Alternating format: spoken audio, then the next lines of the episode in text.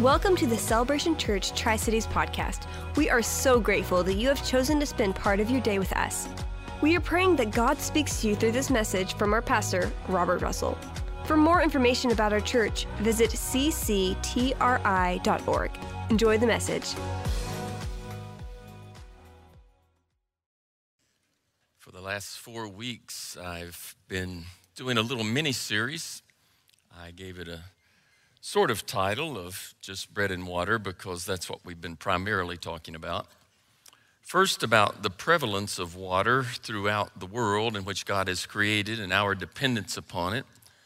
And then about how grain, bread, is so essential to life that it sustains life throughout the world and has throughout history. And that I believe everything God does has a purpose in revealing something about his nature and character. That he has created this world to reveal to each of us who he is. And in this idea of water and grain, the bread, there are many metaphors in Scripture that liken God's character to something that we see. That the Holy Spirit is living water, that Christ himself is the bread of life, which is what we talked about last week. For the Scripture talks in John six that God sent bread from heaven, that was the manna, to the people of Israel. But when Jesus was speaking, he says, I am the bread of life. Now, I mentioned last week that there are a variety of I am statements in the New Testament where Jesus declares, I am the light of the world. I am the way, the truth, and the life. There are many statements where he says, I am. And he says, I am the bread of life.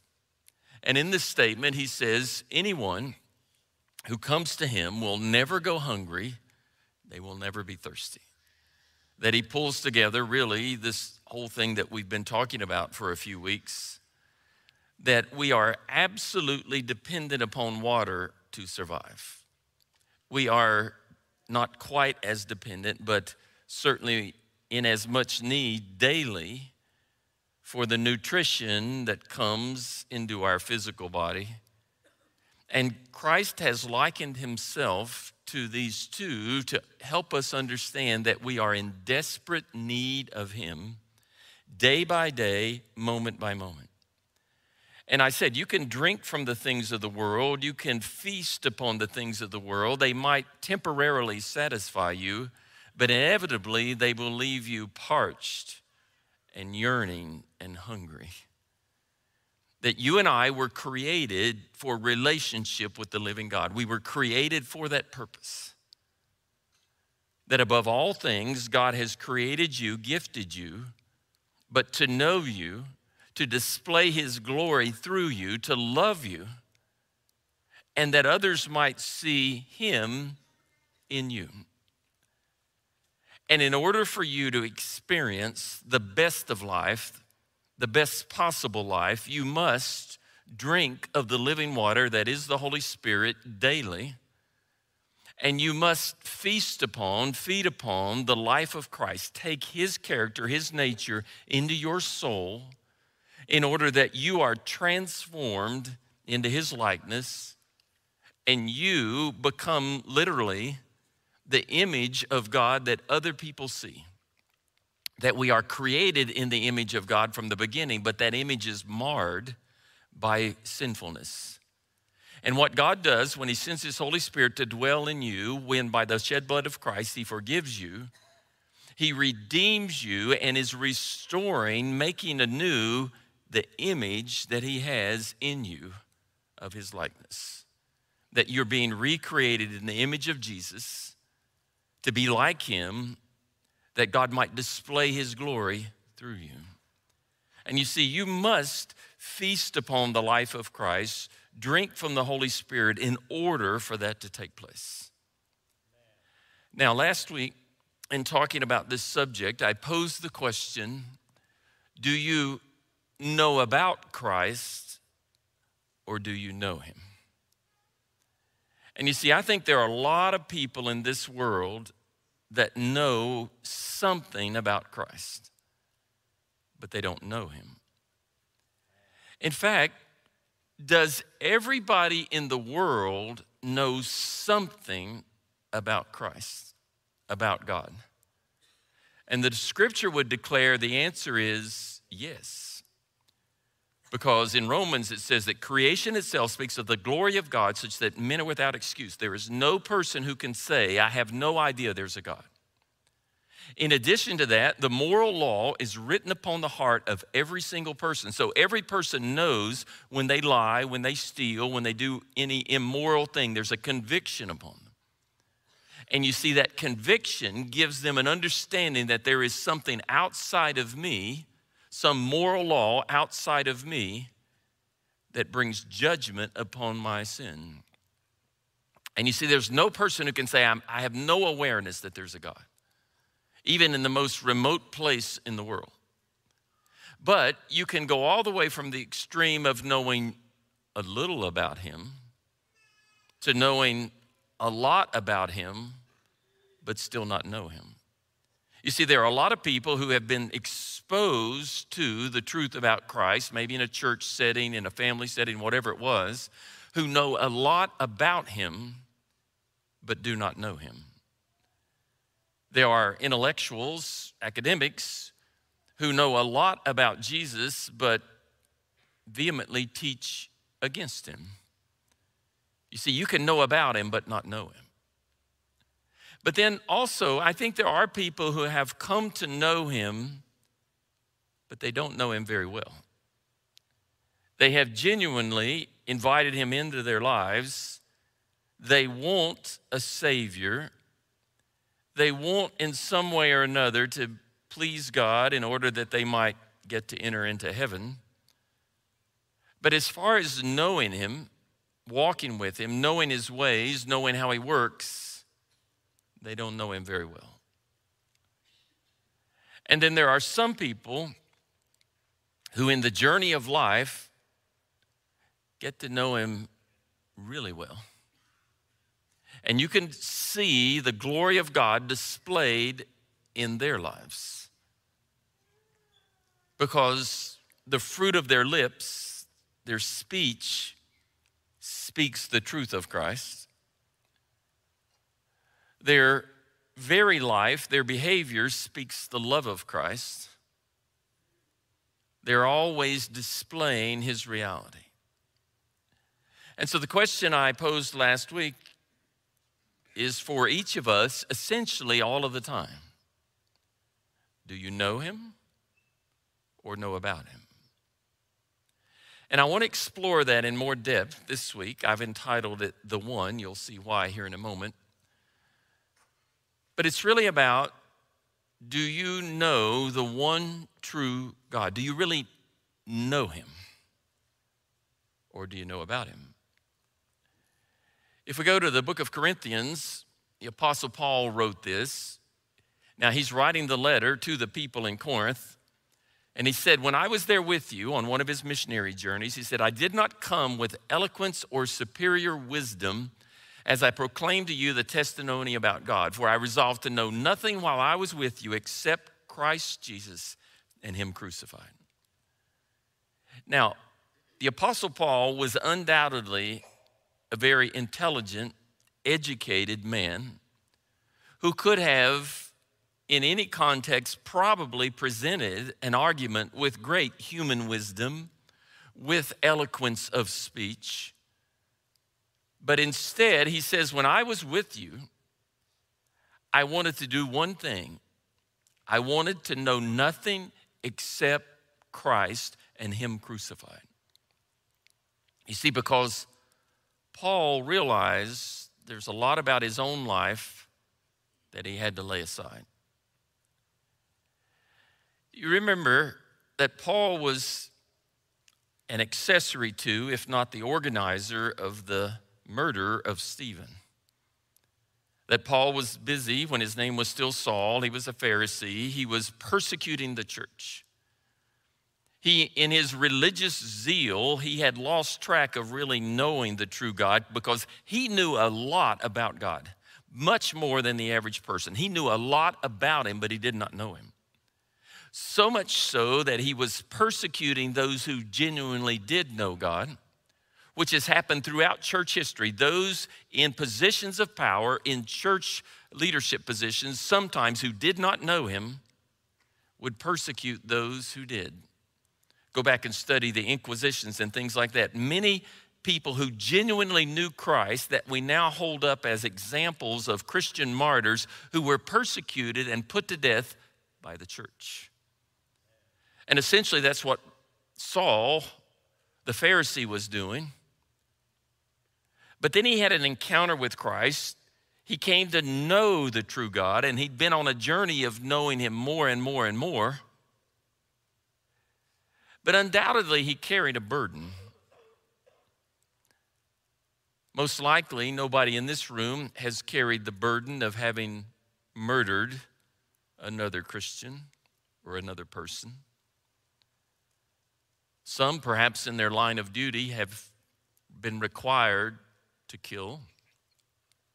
But there is a difference between defending life and taking it out of vengeance and evil, which was what was going on with Saul.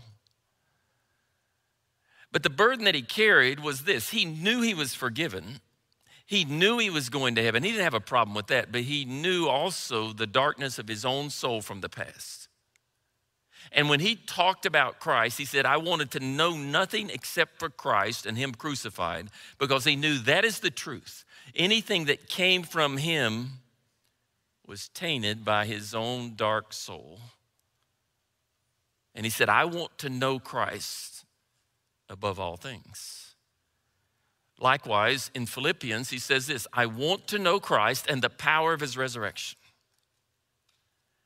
Now, you see, he had encountered Christ on the road to Damascus. He'd been blinded, then his eyes were open. He'd been filled with the Holy Spirit.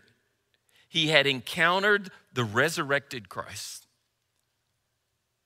And he knew the resurrection power of Jesus. He knew that he personally had been crucified with him, that he was a new creation, that the Spirit of God was upon him.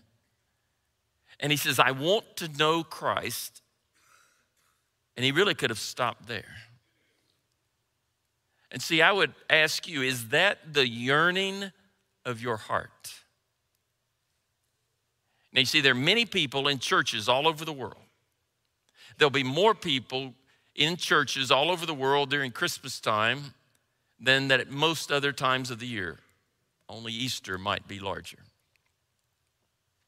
But there will be many in churches who know about him, but don't know him. There'll be many in churches who may know him, but not well. Now, one of the mysteries for me personally in understanding human life and in understanding our relationship with God is, why is it that some seem to come to know him very, very well and others do not? In fact, why is it that some harden their hearts and don't want to know him at all? Now, you see, I can understand a young person who's, who's full of energy and vigor with their life ahead of them and being confused, deceived into thinking this is important, that's important, life is to be found here, not realizing that all of those things will pass quickly. What I don't understand is how one can reach midlife or later and refuse to want to encounter the living God. It does say something about what human pride is. We think we're God. You know, it is interesting how, how it is that we think we're God. We didn't create ourselves. We're not going to determine the length of our lives. And yet we think we're in control, that we're in charge. It's like the little humor about you feed your dog, you take care of them, you pet them, you provide for them, and they say, wow, you must be God. You do the same thing for your cat, and the cat says what? Wow, I must be God. It's true. The way dogs act, the way cats act. It's sort of a reflection of human nature. That God provides all of the blessings of this world, and yet many reject him, don't want to know him.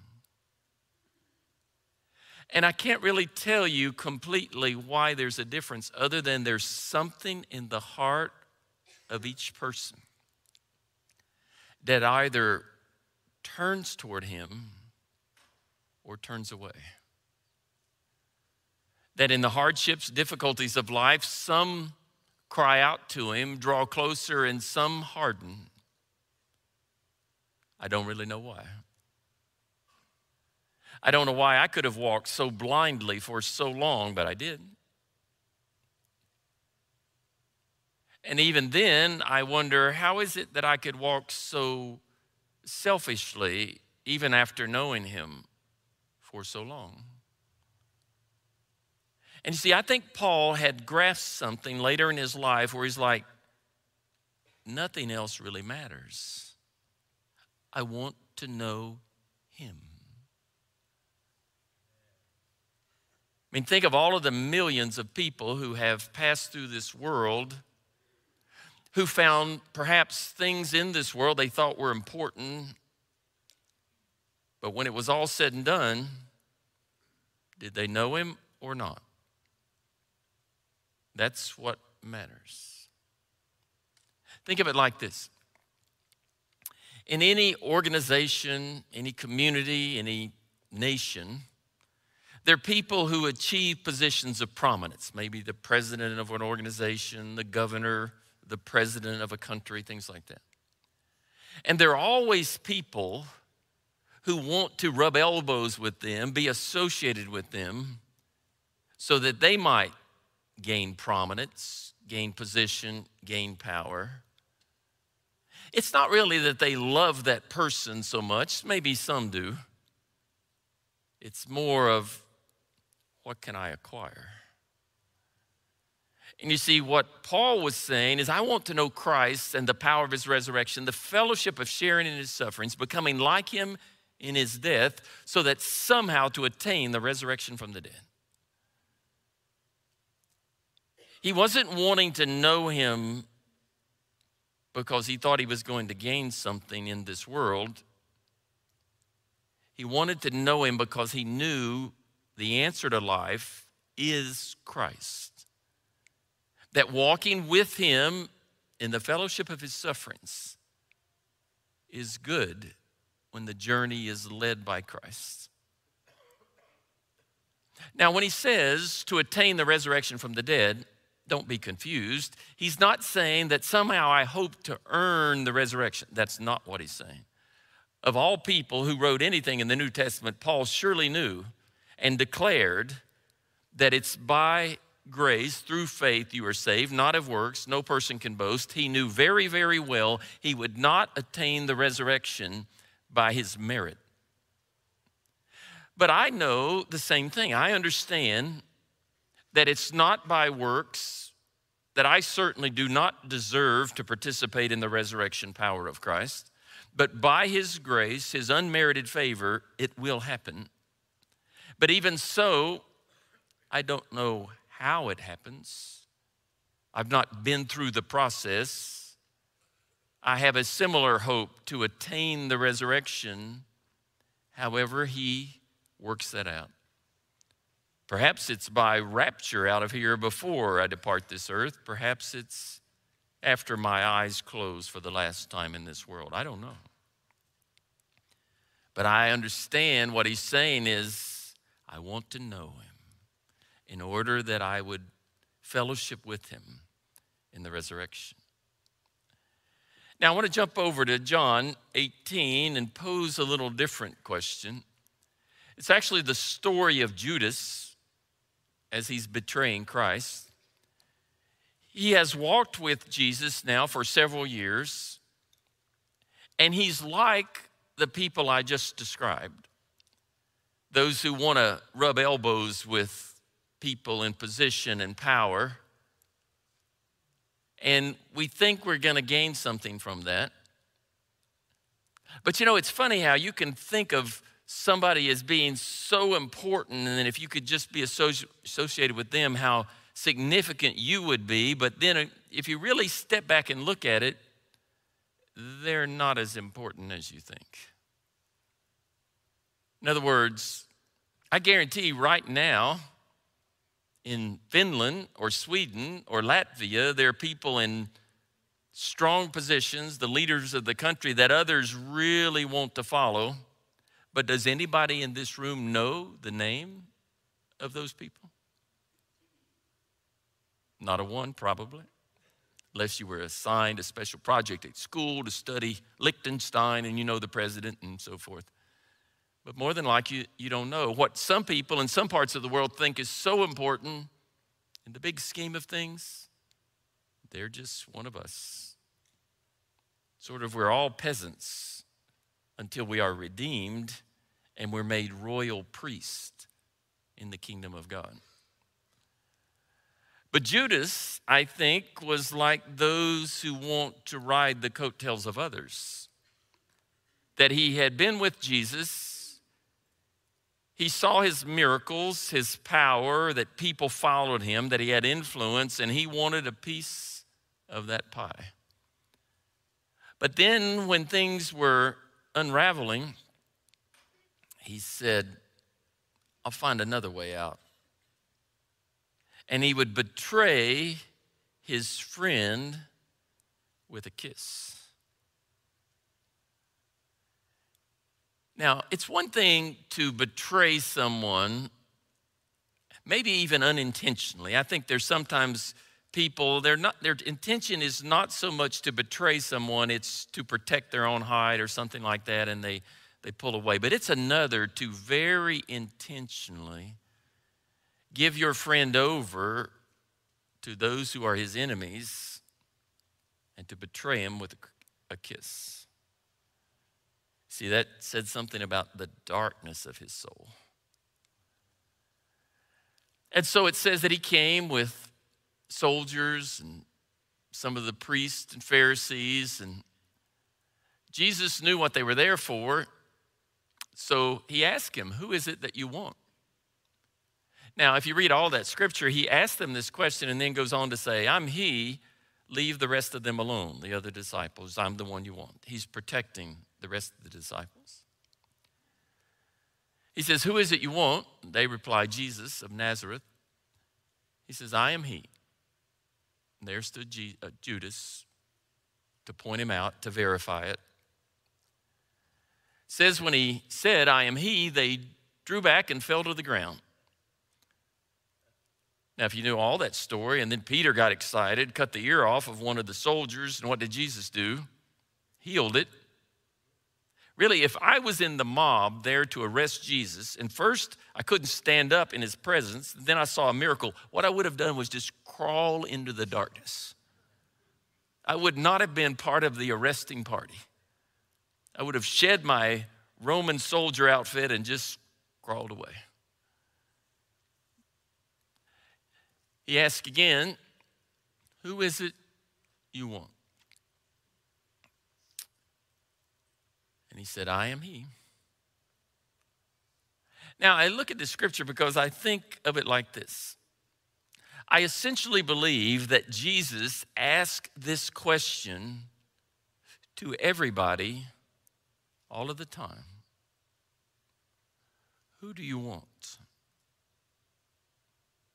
Do you want the things of the world? Do you want position, power, prestige? Do you want to rub elbows with people of the world? Jesus will say, go ahead and try that. See how it works for you. See if you don't find it empty. And when you reach a juncture where you're thinking, well, this is not enough, he, he'll ask again, who is it that you want? And what the Holy Spirit is whispering is, I am he. Who you really, really want is Christ above all. Christ, the one who is the Messiah, who's the creator of all things. This is why I'm convinced that God has allowed many things in this world that really we don't like. where evil is displayed, all the hardship, difficulty, because in that backdrop, in that context, you can see the goodness of the living God. But those who do see want to know him. Not everybody sees. I think of it like this. Have you ever been in a in a large crowd of people and everybody's going in one direction? It's like a, just a flood of everybody going in one direction, but there are a few going the opposite direction.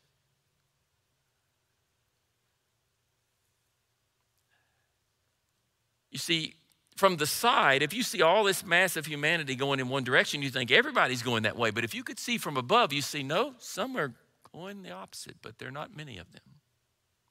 They're swimming upstream, so to speak. And I believe it's that way in this life, that it's a very wide road that many are on where they're not seeking to know him, but there's some marching in the other direction. And what happens is there are many heading in the wrong direction who suddenly turn and they head in this direction. The question is, where are you in the journey of wanting to know him? Do you really, really, with all your heart, your soul, and your mind, you want to know him? The greatest commandment is to love him, not just a little bit, partially, but with all of your heart, all of your soul, all of your mind. Is it the yearning of your being to know him? He's really saying, who is it that you want? You want him. People are trying to find fulfillment, satisfaction for their heart in a lot of things of this world that cannot satisfy. See, Judas betrayed Christ and then eventually regretted it. Even what he'd been paid, he threw back. It cost him his life. But that's an example of every human being who turns their back on Christ, who betrays him, that it costs you your life. In John eight, Jesus is talking to a crowd. There are many Jews and Pharisees there, and he says, "You are from below, I am from above. You are of this world, I'm not of this world." He said, "I told you that you would die in your sins if you do not believe that I am the one I claim to be." His, his statement about himself is, I am. That the one you're looking for is him. No matter how old you are, what you've been through in life, any place you are where there's a doubt in your soul, a wondering, a longing, a lacking, what you're really hungry for is to know him. He is the bread of life. He is living water. He is the one that sustains you each day. As you hunger and thirst to know him, he reveals himself to you. And some people say, well, when he gives me a sign, when he does this, when he does that, then I'll. No, you won't. When you humble yourself before him and seek him, then he reveals himself to you. And those who walk very humbly with him, they see him much more deeply. They know him much more clearly. They're the ones that know when the difficult trials of life come, he can be trusted. That he won't leave you, he won't forsake you. He will allow you to go through hardship, but he's doing something that only he really understands to make you more like him. Similarly, in John, same chapter, a few verses later, it says they didn't understand that he was telling them about the Father. In other words, when he's talking about himself, he's talking about the Father. He says, "When you have lifted up the Son of Man, then you will know that I am." And see, the brackets are there because the version is interpreting what it's saying, but he's basically saying the same thing that God said to Moses. When Moses said, who shall I say is sending me? He said, I am. And Jesus is saying, I am. I am the one. He says, I do not do anything except for speak what the Father has taught me to do, that he is the one who has sent me. He hasn't left me alone. My goal is to please him. Then he goes a little bit further, same chapter. He says, I tell you the truth. We, we mentioned this last week. Whenever he prefaces it by I tell you the truth, it's basically like the world stands up and wants to scream, don't listen, but the wise person would listen even more closely. He says, I tell you the truth, before Abraham was born, I am. Now, to the Jews who were listening, especially to the Pharisees, this was an extreme offense. It says they picked up stones to stone him, but he slipped away. You ever think about how fast he could run? I mean, if a human could run fast, just imagine Jesus like, he slipped away. But he said, before Abraham was born, I am. And of course, they looked to Abraham as the father of the nation, the patriarch of the nation.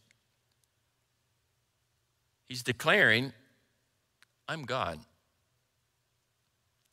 The Pharisees took it as an offense to stone him, to put him to death. But some would believe. Many would believe. Many would come to the place of saying, I want to know him. Now, I've reached a place in life where I realize many of the things that I thought were important weren't as significant as I thought at the time.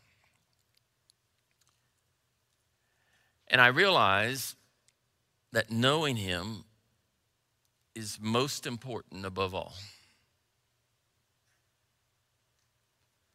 That to walk in this journey, to really know him, to understand him, to be his vessel, his servant, therein is life.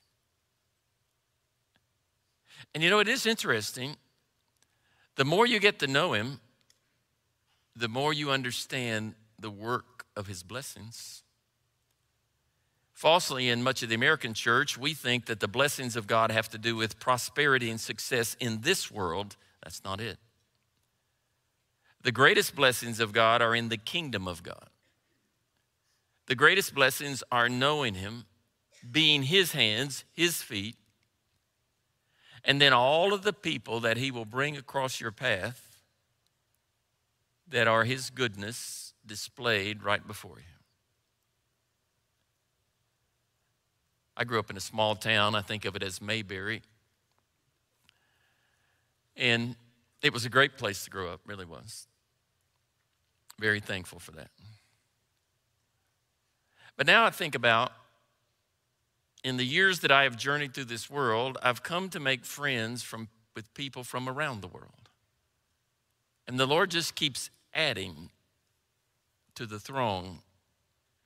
And I realized the greatest blessings are all these people that years ago I didn't know that I've gotten to know, and I can see the goodness of God in them. The special nature, the special character. And you see, this is why the second commandment is love your neighbor as yourself. The more you love him, the more he's going to give you the capacity to love, love others. Therein, you get to know him. So I ask you, do you only know about him? Have you come to know him personally? Do you really know him? Do you know his ways? Do you know his call upon you? Do you hear his voice when he speaks to you? Do you obey when he speaks to you?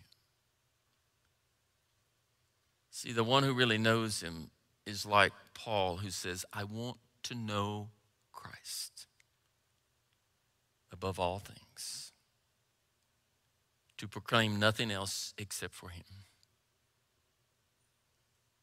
Therein is life.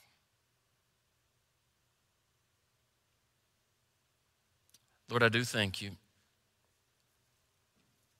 that to those who seek you, they find you. That you reveal yourself to those with humble and broken and contrite hearts. In the challenges, the difficulties of life. That you pour out your goodness in those who seek you.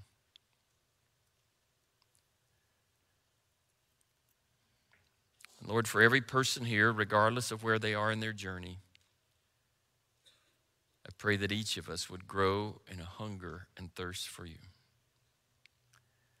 And I pray particularly, Lord, for healing for the brokenhearted, that this Christmas season they would see your goodness in spite of the heartache that they experience. And I pray this in Jesus' name. Amen. We hope that you enjoyed this podcast and that it blessed you in some way. Don't forget to visit our website at c c t r i dot org and make sure that you send us your prayer requests at office at c c t r i dot org. We pray that the God of hope fill you with all joy and peace as you trust in him.